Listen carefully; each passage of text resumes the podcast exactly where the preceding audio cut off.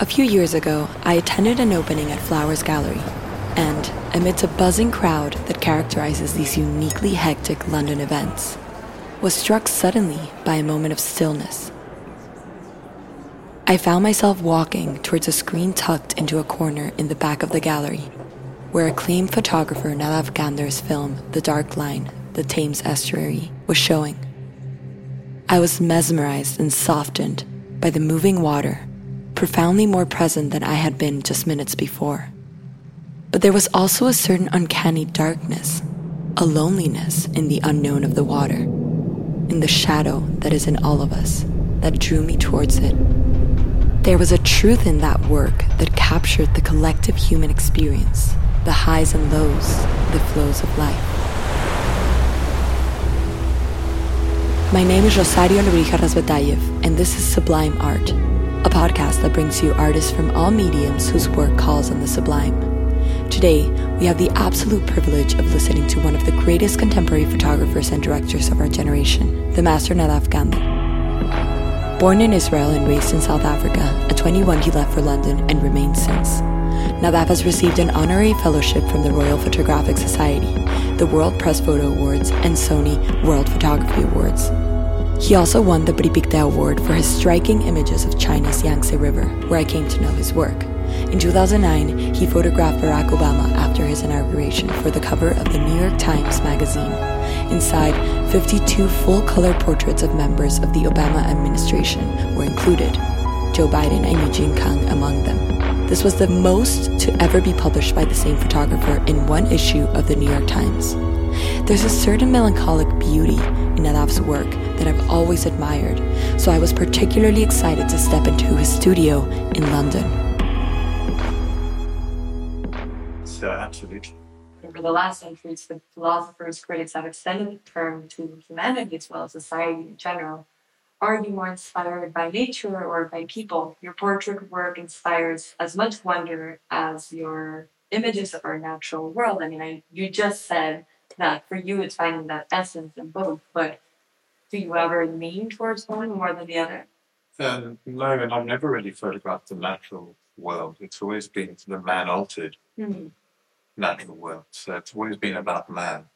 I've never really photographed the wilderness or nature itself. Uh, only ever as a mirror to man, the concrete junction really between the two. Even along the Yangtze, when I got close to the source, um, there were pylons in the pictures. There was still human um, palm prints all over. Um, so no, I don't go to one or the other. All I am owing to more and more is that the pictures are that the viewer becomes author, that the viewer it's up to the viewer what they see in a picture, that I'm there to paint the lines, that I'm there to put it on the paper, that I'm making the recipe, but you taste it. You taste it. And I'm not going to increasingly I'm not um, uh, putting any words into your mouth. Hmm. Yeah, that touches on your book actually, which we will talk about in a second. Um, but before we move on to that, the the third and in a way most recent definition of the sublime is the terror, right? Mhm. It's words uncanny. And I find that a lot of your images are uncanny. Maybe you can tell us a little bit about uh, your views on the uncanny and and how maybe it could relate to your Chernobyl series or God's Country or both. Well, I suppose in, in those terms, the shadow that is in all of us, and there's a collective shadow in society, the darker parts, the parts that we tend not to like, the parts that we are, that we try and stamp out of our lives, but really, if we could come to see as part of us and be gentle with and love, are as much part of us and are as beautiful as the other parts. I would say that that's what that work is highlighting. Chernobyl was uh, a mistake, but it was still nuclear. It was nuclear fallout. People were um, uh, dispersed all over Russia. 48 hours too late. We don't know what happened to them. There are no figures really. That's dark. And dust as well, which were the um, nuclear test sites in Russia and Kazakhstan, it was a very, very dark period. Um, But we might even be moving to darker periods now. When you look at it now, you don't think of them as that. They seem more obvious in a way than what's going on now. It seems far more terrifying in a way. And then there's climate as well, which I think has come into very much lately into my remit, into my vision. So I am looking at nature quite differently. So when you look at my past work, where I really uh, have stayed away from the natural world, I'm now looking at it quite differently. I'm looking at nature as um, in a far more tender way, not as brutally as I was. I separated myself much more. I wasn't part of it, and I'm becoming much more part of it with the climate conversation that goes on. I live with an activist, so it's very much in our home, in our household. And I think that what it conjures up is sort of um, uncertainty, care, care and remorse for young people who are, who are coming into this world and what's the future. All of these things really, you know, matter to my work. They, if they're in my heart, they're going to come into your work. I don't write in notebooks what I want to be doing and then go and photograph according to it. It just percolates all the time. So what I'm doing now on my computer and looking through my old prints in my archive and trying to put together work that will mean something going forward, all of these feelings that we that I've just talked about are coming up. So when you talk about the sublime and the darkness and the awe of nature and all of that, I feel like there's we're right on the brink of, of collapse. And out of collapse, I think, will be a wondrous new uh, awareness and a new way of living. I can't put it into words. A new, a new consciousness that my generation won't even come close to.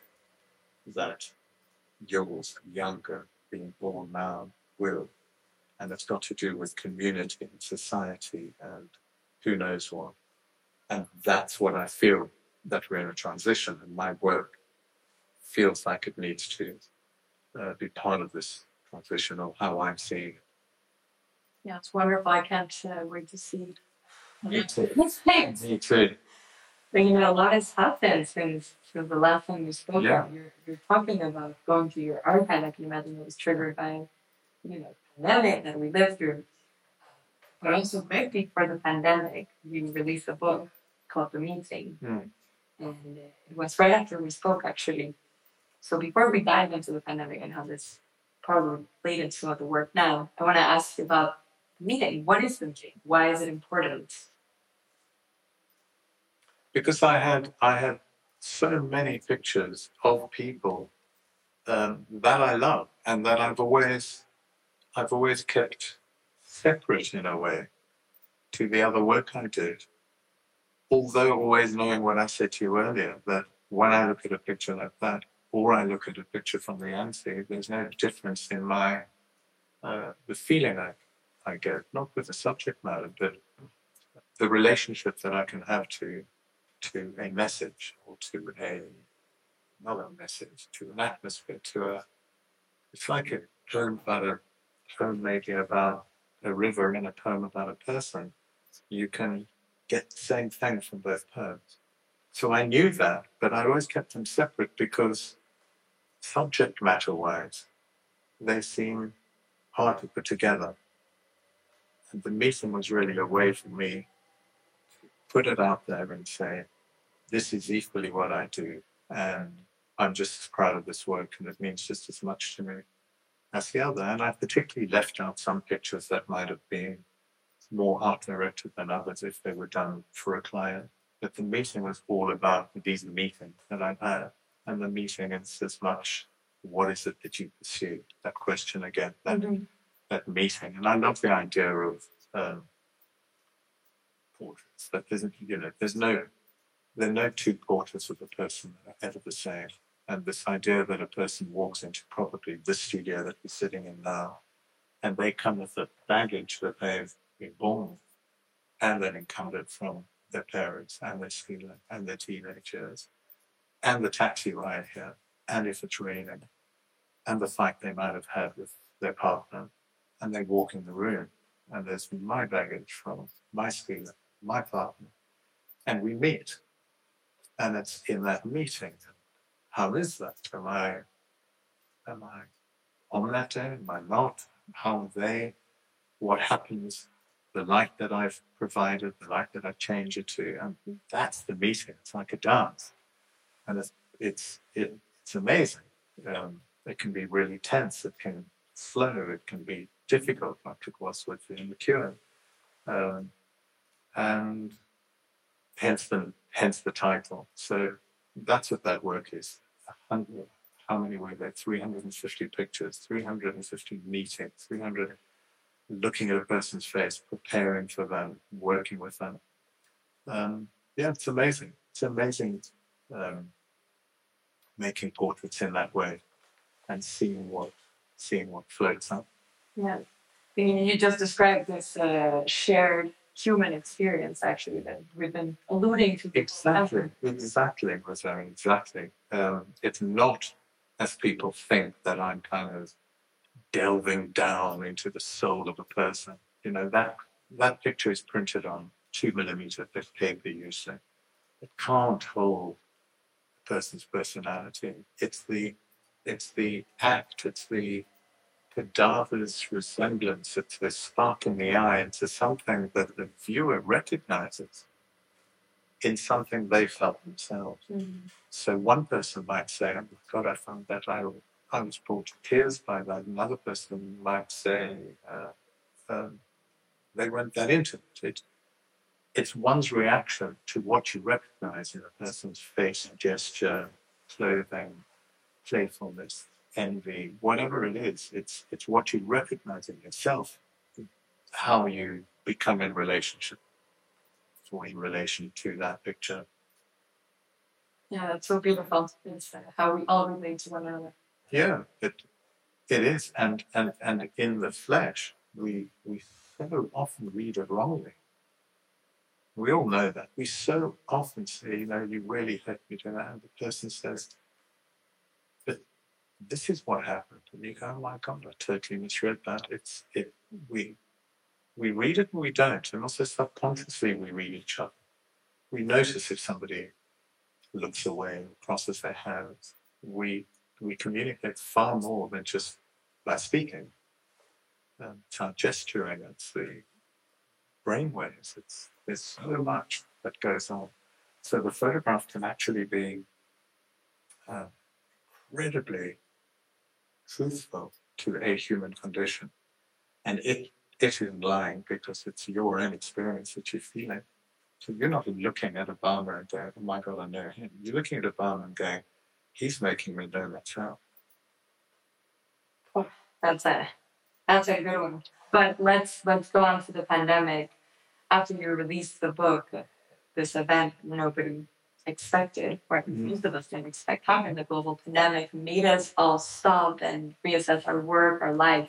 Did the pandemic change the way you work, the way you think about stillness? Hmm. I think the pandemic, um, I remember it being so profound for me, finding myself and my whole family sitting on our sofas and baking bread, as everybody did. Was the oddest, most profound two weeks in a way, getting used to it. The separation that, that almost, um, I can't even describe it, like mankind's relationships all severed, you know, all all separated, all all. Uh, you might as well all have been in your own bunker in your garden, or just felt so weird. But I'm also trying to remember it because I remember it being profound. I'm saying, but I can't feel it anymore. But I came into the studio weeks into it because I felt I had to make work, and I just felt. I, and I remember coming here, and what what I did wasn't very good. I went home again and I think it was some weeks later that I came back, and I don't know how it happened, but I started photographing those little people that were. And you still have them? I still have them, yeah, they're in a box, yeah. They're very small, they're only uh, two and a half inches big. And they used to pepper around my oval, very simple train set. They used to be there my imagination, would have them acting different things. And once again, they performed And I found myself putting them in a very melancholic positions, really looking into the blackness, wondering the unknown, what is going on. And I like that series a lot. Um, it, it's small, um, but it really suits the time really well. That's all that I really remember. I mean, I, I feel very privileged that I was, you know, able to stay at home and not worry too much. I had my family with me. We, we, we all have good health. So, you know, we weren't particularly worried. And it became a really long time in a way, really amazing time, blessed time, really beautiful time that we spent together. Fucking hell, it was really odd at the beginning, which um, yeah, you're looking back now, it's it's very odd, but it's it's your interesting paradoxes. I find it so strange because it it felt so lonely in a way because we were alone in our houses, seeing a limited amount of people. But I've never felt so connected to mm-hmm other people as well, to my immediate bubble, as we kind of here in, in the UK, but also to my family members across the ocean, you know, talking to them on FaceTime, truly stopping and listening rather than being pushed ahead by the flow of the world and at that point had been, you know, manic, the energy. Mm. I think what you've just said is you you've hit it. Everything that I've that I was mumbling about that is spot. That's really spot on. You're so right. That everybody really mattered. People were precious. Loved ones were precious. We touched on it earlier that vulnerability is one of the most important uh, glues, really, for friendships, for relationships. And I think we were feeling really vulnerable. And I think we still are, as a race, those that are aware and with time what's going to happen. So there's a real, yeah, there's plenty of happened since COVID, and it still is.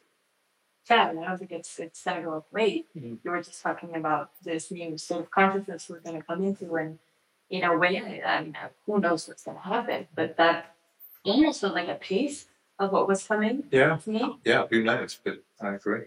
And it, it, it, interestingly, I think if there was another lockdown or something, I think that England just wouldn't lock down. People just wouldn't. Well, I have to say, I also love that series of the figurines of the pulse it was really wonderful. And we, I was working at the Dad at the time, so it was something we did. Oh, of course, that's right. In fact, I forgot about that. I started it, and then I was here in the studio working on it when Stephen Barber called me, and it was actually exactly what I needed. Stephen said to me, um, "I'd love to commission something," and I said, "Well, don't go on because as long as it's what I'm doing, I don't mind. You know, it's like giving you a, you know, giving you a parameter, which is basically a time parameter. So I couldn't just mess about, which I'm doing right now. If I had a parameter right now of you are having a show in seven months' time, I would certainly be uh, more motivated. And that's exactly what he did. I think he put me in contact with the magazine, The Guardian and we spoke, and they did have a time. And so I worked much harder um, with that uh, parameter, which helped me quite a lot. Mm. I love that. Yeah. So I got um, yeah the impetus to carry it on, and then after that was published, I did a second series of the same work. And in fact, now I've made a figurine of myself. Have you? Yeah. And I, want to, and I want to carry on. I want to carry on with that guy. This, right? Yeah, that's brilliant. so yeah, there's a place in New York that you get photographed, and then that comes through the post about four weeks later. It's well, quite cool. Speaking of being ultra connected and ultra lonely at the same time, do you think that this uh, this series, this this pause, um, also relates to our constant digital connectivity? You know, people are somehow very very connected, and yet they're more lonely than ever. We have all these cases of mental health happening. Mm. How do you think that that plays, uh, plays into loneliness? I don't know. I don't know if I'm the right generation to be talking about that kind of connectivity. I think more and more people are realizing the health and sort of distancing themselves from those things that just really took hold when they first happened. Um, and finding that they are happier more and more. You're hearing that I can't I couldn't really say more about it. That's not my field, really. No. When I think of loneliness, it's very connected to being alone as well. So, you know, loneliness, it's not just negative, it's, um, it's that awake, falling asleep time too, that you're so in that state. So it's something like that. So it's quite different. I don't think it's um, as clear as of, I'm lonely, I'm depressed. Um, it's not so on earth, I think, as that. Mm. And it's very personal. And I'm not so connected on social media. I have Instagram, I do it a little bit. I'm a fan of your Instagram, so please keep doing it. Right. Well, to, to end the interview, which Mhm. thank you so much, this has been, as usual, a meditative state. Well, Um, what uh, what do you think is gonna? Well, you already said that obviously you don't know how this will take shape, but, what are you seeing for the future for yourself? Are you gonna continue to look through your archives, or are you thinking about shooting a new series, or uh, all of that, I'm thinking with the world in the flux it's in, where am I with that? Am I okay just believing that art is necessary for mankind in any form or in any form that challenges? I guess that's one of my definitions of art, that it's not just good looking, that it's that it that you're in relationship with it, it changes with you as you change. Uh, that it challenges you in some way, that it asks you questions. Am I happy with it like that, or, or, or really with with such a um, change afoot, with such unknown things coming with with politics, with um, globalization, with climate change? If I need to be focusing more on how I um, highlight these issues, not change them, but highlight bring awareness to it, bring awareness to how a viewer views those things.